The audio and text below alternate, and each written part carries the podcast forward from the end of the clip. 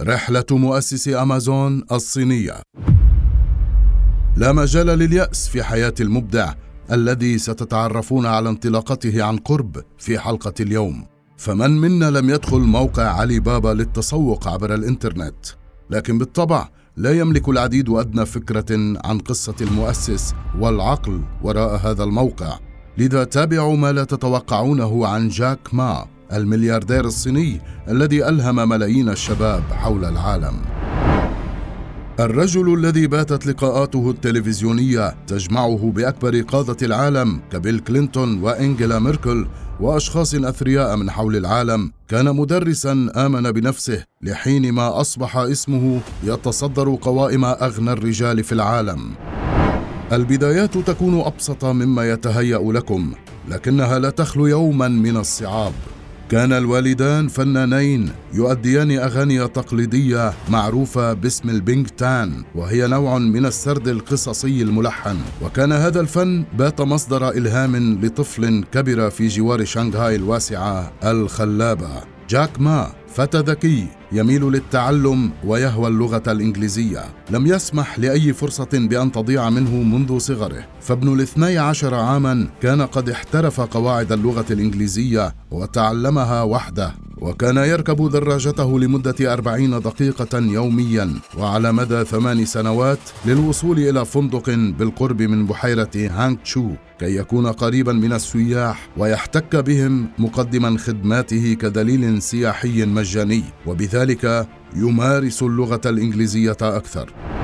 هل كان الذكاء وإصرار جاك كافيين لنجاحه في مسيرته الدراسية بالرغم من الموهبة بالتعلم واجتهاده؟ مر هذا الأخير بأوقات عصيبة في الدراسة. ما كان يكتسبه من خبرات بلقائه المعتاد بالسياح كان مختلفا جدا عما كان يتلقاه من على مقاعد الدراسة. إذ فشل جاك مرتين في اجتياز امتحان القبول لدخول الجامعة. ليضطر بذلك إلى أن يلتحق بجامعة كان ينظر إليها على أنها أسوأ جامعة في مدينته. تخرج جاك لينتقل بعدها للحياة العملية حيث أخذه شغفه للغة إلى مهنة التدريس ليمارسها لمدة خمس سنوات براتب يساوي ما يقارب الخمسة عشر دولارا أمريكيا شهريا. دفعه راتبه التعيس إلى البحث عن مصادر أخرى لكسب المال لينتقل في عام 1995 إلى سياتل للعمل كمترجم. كان انتقال جاك إلى الولايات المتحدة الأمريكية بداية مرحلة جديدة له. فحينما عرفه أصدقاؤه بالإنترنت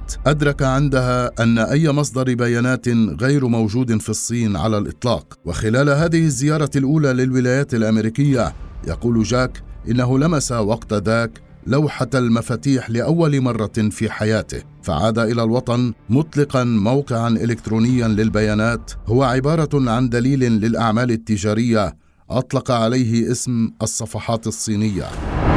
موقع الصفحات الصينية لم يكن مشروعا مثمرا ما أجبره على تركه وراءه ليبحث عن أفكار تماشي طموحه وتطلعاته.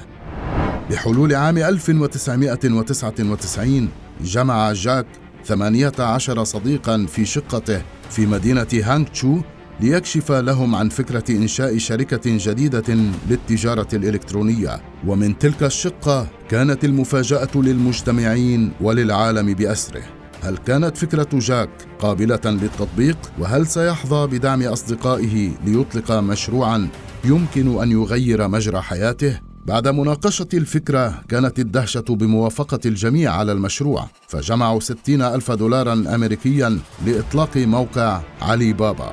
ويقول جاك إنه اختار هذا الاسم لأنه اسم سهل وعالمي فجميع الأجناس سمعت بقصة علي بابا والأربعين حرامي. كان هذا الموقع بمثابة طرح ينافس أهم المواقع الإلكترونية ويضع جاك على ساحة التجارة العالمية والابتكارات. وبالفعل كانت انطلاقة الموقع مدوية جاذبة عملاء من جميع أنحاء العالم لتبلغ ثروة جاك في عمر الخمسين حوالي 21 مليار دولار وفقا للصحف العالمية التي لم تتوانى يوما عن تناول قصة جاك بمقالاتها وتقاريرها. يهتم جاك أيضا بالبيئة والتعليم وخاصة بآفة التلوث في الصين الذي يعتبره سببا لوفاة والدي زوجته بمرض السرطان. وقد تبرعت شركته علي بابا بمساعدات مالية لتمويل مبادرات لحماية البيئة وتطوير الطب والتعليم كما أطلق جاك مؤسسة خيرية لحماية البيئة في الصين.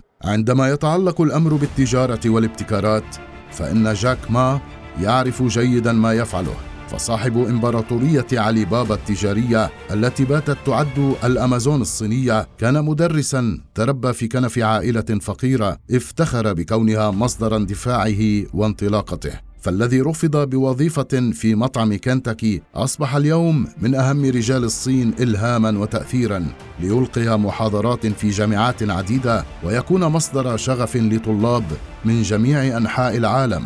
وكما يقول جاك للشباب فعليكم أخذ زمام الأمور بأيديكم والتحرك لإطلاق مشاريعكم الخاصة لأن كل مشروع قد يكون بداية قصة نجاح أسطورية.